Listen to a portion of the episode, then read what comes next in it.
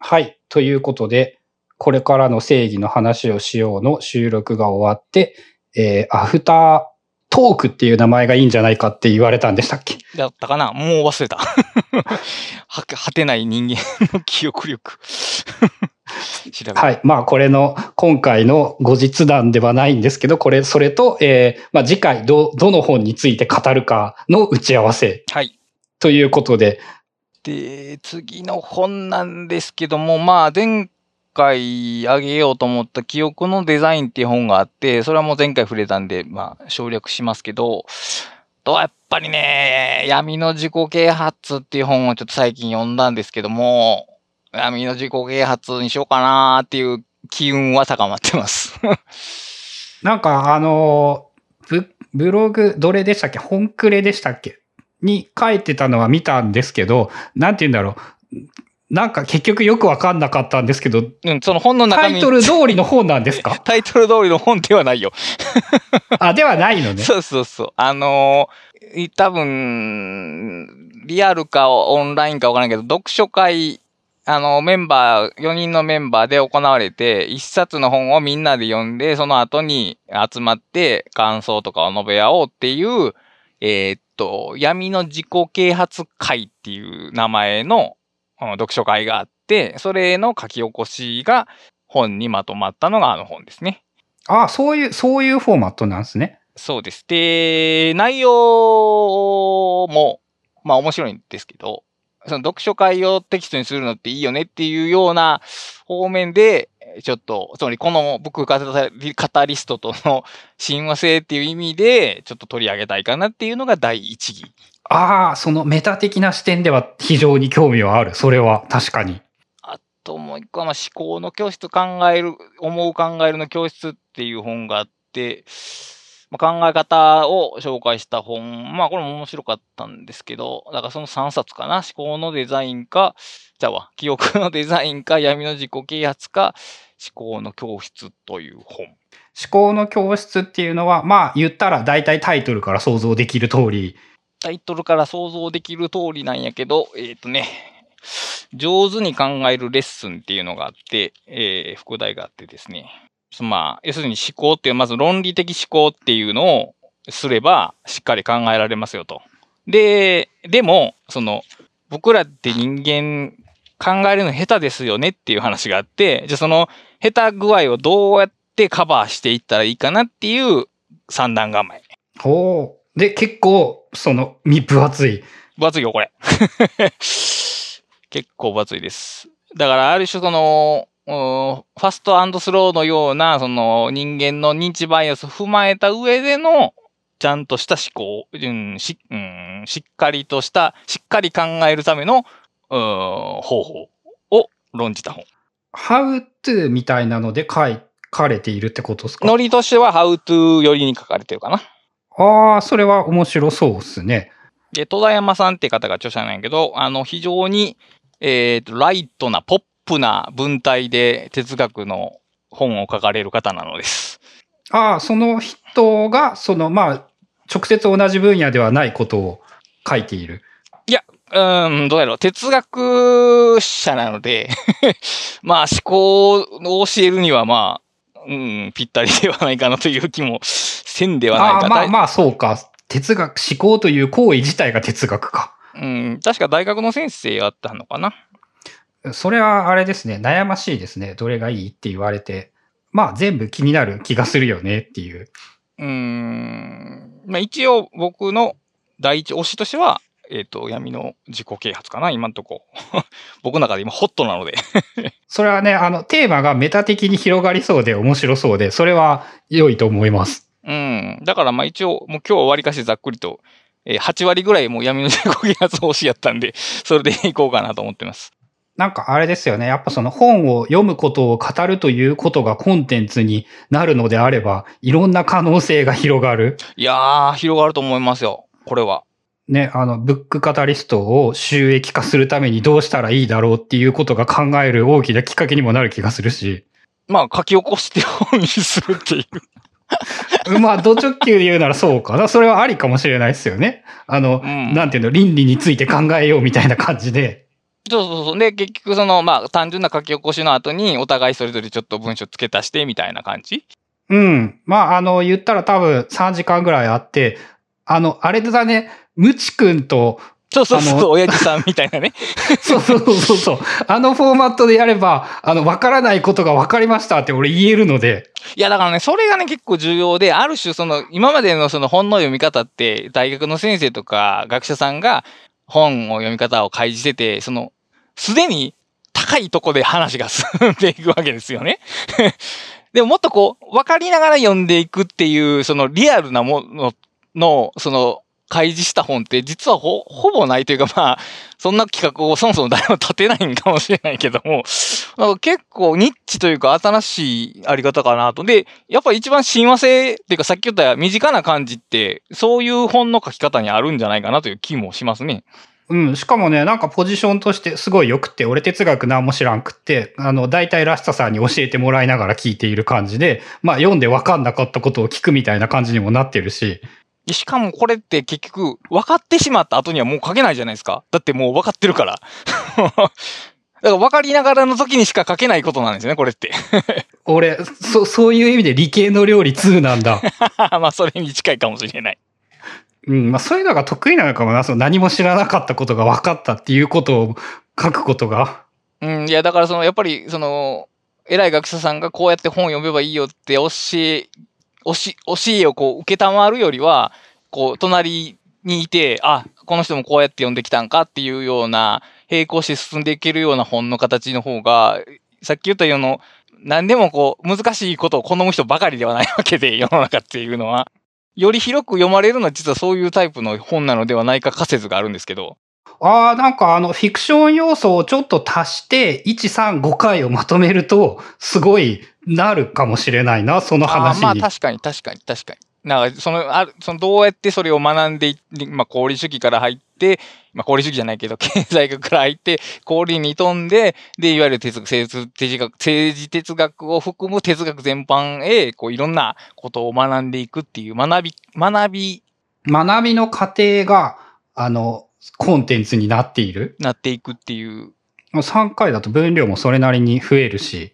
でね、その、解説も加えられるっすからね。そうそうそう。何回か続けて、ある種テーマに沿うものだけをピックして本にしていくっていうムック形式っていうのは多分ありでしょうね、きっと。一番しかもストレートに、えっ、と、課金要素が生まれるというか。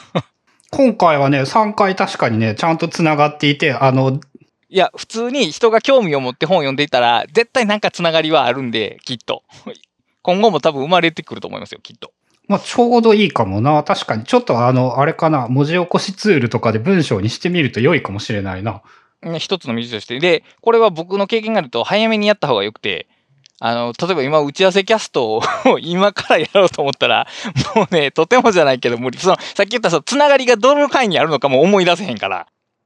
それ、そうですね。まあ、パッとやるとして、どういうコン、まあ、一回聞き直さないとかな。まずは3回分を。それはまあ間違いなく、それはまず一回聞き直さなあかんけども、まあ、ある程度若いうちに、記憶が若いうちに、少なくとも企画を駆動させた方がいいのは 確かでしょうね。そうか。じゃあ、あの、次回の、あの、収録までに、なんか、なんか考えます。うん、了解です。うん、それは確かに、一番、ド直球で良さげですね。まあ、あの、一番の問題はどうやって分担するかっていう話なんだけど。そう。それは大きな問題。まあ、それは置いといて、まあ、確かにでき、できそうで、えっ、と、コンテンツとしてす優れている気はする。ああ、そうそう、思い出した。そうそう。ね、さっき言おうとして、その名前が出てこないんだったけど、その、ロードムービーってあるじゃないですか。あの、旅の途中をこう、い描いていく映画？の読書版？うーん。まあな、そして多分分かってなかった俺からしか見えない視点もあって、えっ、と、分かっている人から見たラシタさんの視点もあって、あの、解説が入れば面白い気がするんですよね。うん、確かに。この人はちゃんと、その、功利主義のことを分かってこの本を読んでいるんだろうかって思えるだろうし。うん。あしかもこの企画のいいとこは、続ければ続けるほどコンテンツの種が増えていくという。うん。まあ、早めにまとめないとだけど、続ければ、ちょいちょいいいペースでいけるかもですね。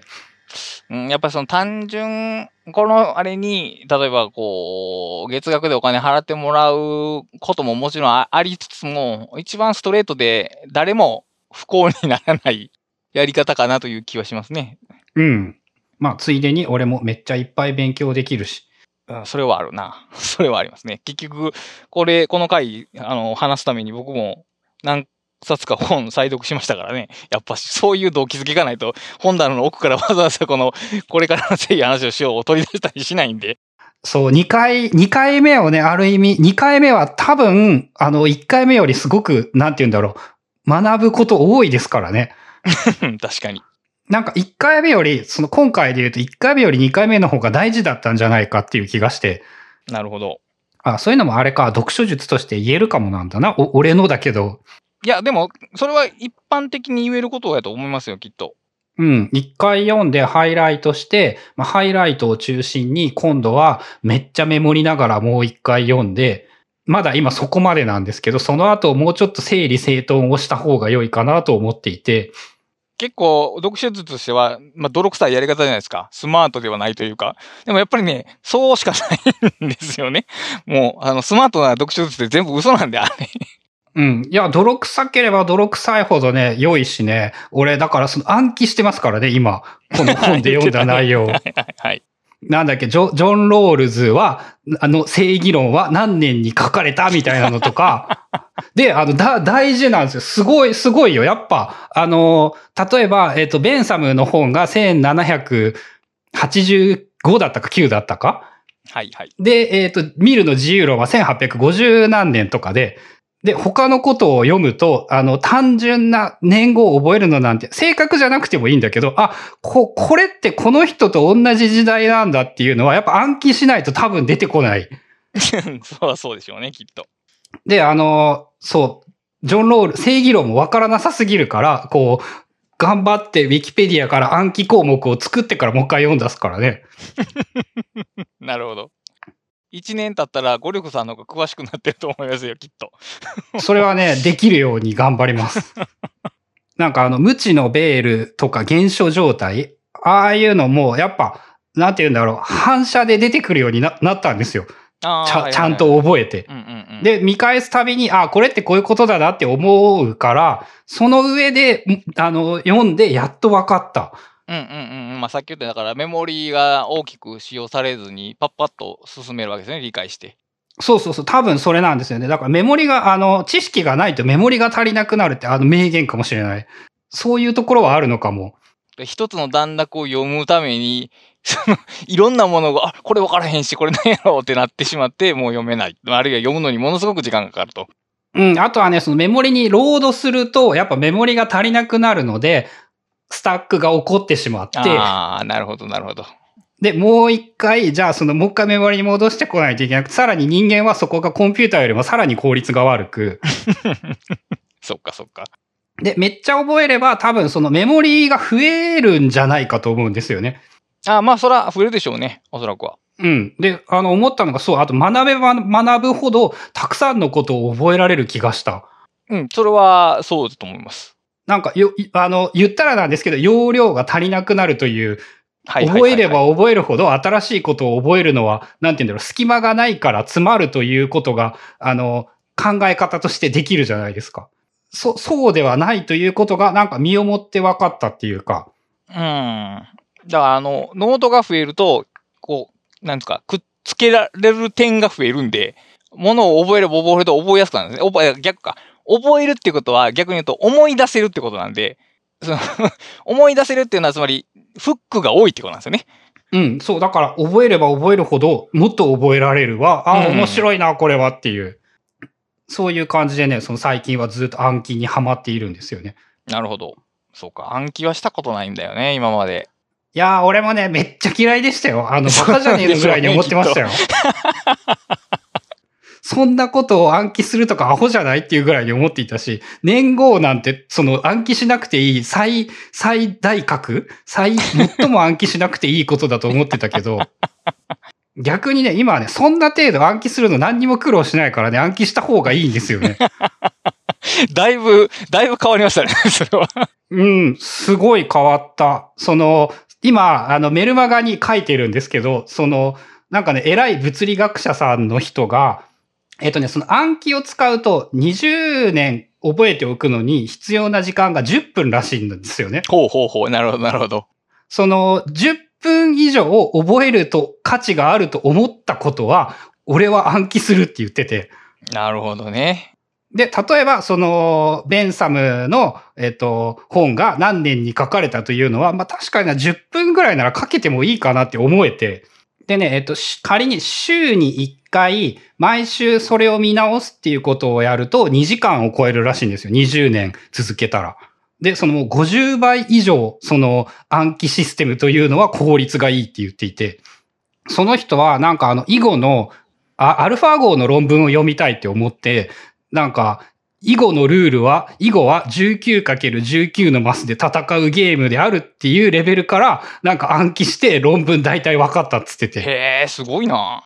ああ、確かにな、その、そのレベルを暗記することが、あの、すごく大事なんだなっていうか、あの、長い意味での結局、より効率よく学べることにつながるんだろうなって思って。あまあ、そらそうでしょうね、きっと。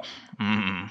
なのでね、このサンデルさんの方もちゃんと暗記できるように自分で問題を作らないと思って、思っていて、これがね、また大変なんですよね。まあ、そう、それが一番知的作用を促すでしょうね。問題を作るというのが。はい。で、そうですね。次回本ができる、本の作るきっかけが見えたので、それをやってみようですね。はい、そうですね。はい。ということで、まあ次回は特に何もなければ闇の自己啓発について。はい。これは俺は読まない方が楽しめる感じですかね。あ、本の中身そのものは、あの、好き嫌いがあるんで、僕が喋ってから判断した方がいいと思います。ああ、じゃあ、じゃあそうします。普通に聞かせてもらって、面白そうだったら俺も読んでみます。はい、そんな感じで。はい。それでは、えー、ブックカタリストアフタートーク。また